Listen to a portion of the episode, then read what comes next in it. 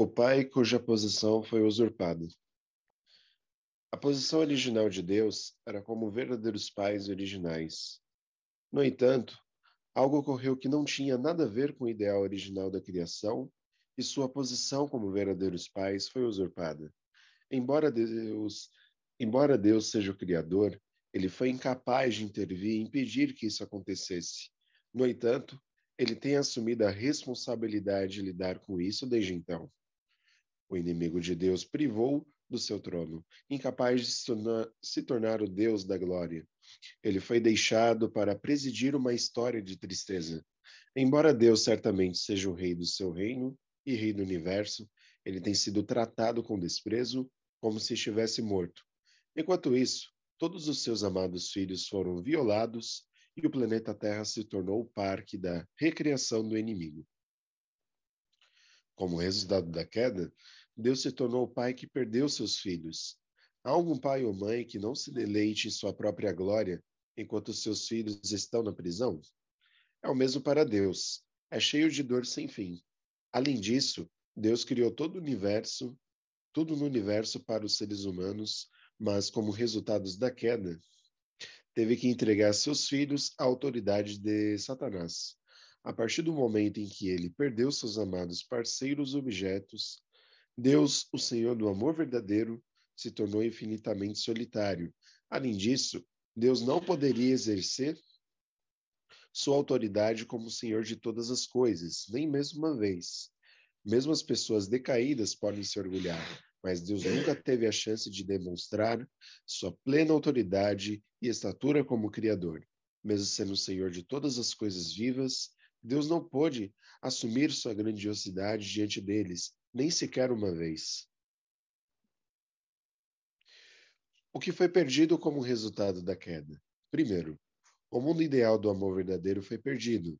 Em segundo lugar, a família ideal de amor verdadeiro foi perdida e, em particular, o marido e a esposa do amor verdadeiro foram perdidos. Terceiro, seus filhos e filhas do amor verdadeiro, os primeiros netos de Deus, foram perdidos. Esses são os três tipos de tristeza de Deus. A era de Deus, na qual ele esperava completar a sua vontade, desapareceu sem deixar vestígios por causa da queda. A queda trouxe destruição fundamental ao lugar onde ele criou todas as coisas com esperança. Tudo o que ele planejou, o reino de seu parceiro objeto ideal, parceiros do amor eterno, foi violado e destruído na raiz.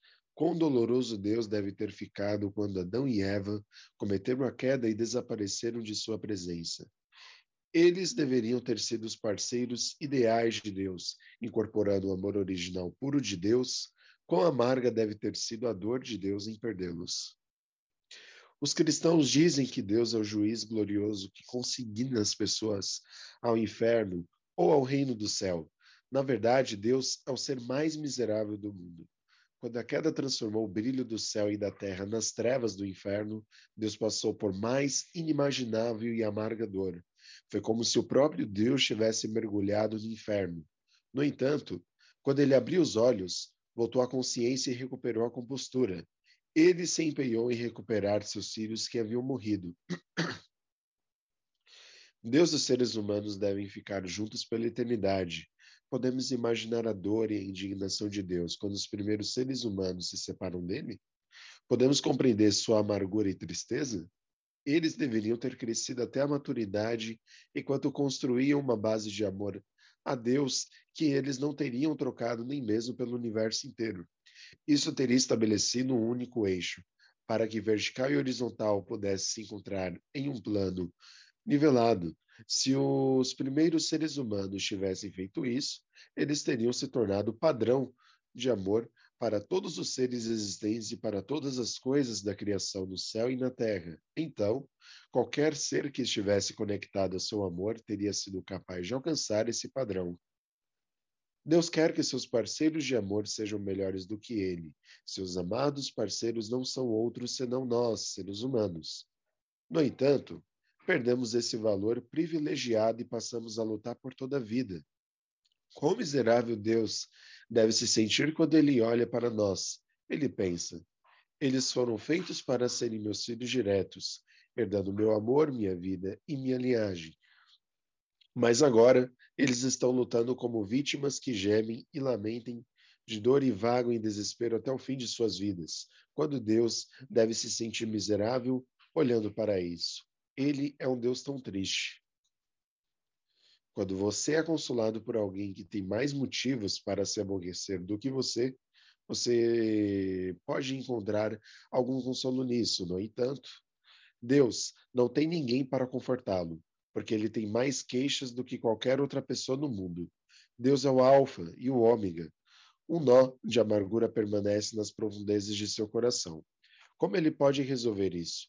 Ele, essa tem sido a profunda angústia interior de Deus. Sob essas circunstâncias, Deus realizou a providência de restauração até hoje. O mundo espiritual transcende o tempo e o espaço. Portanto, mesmo a tristeza de seis mil anos atrás pode persistir para sempre em todos os reinos formados pelas eras da história.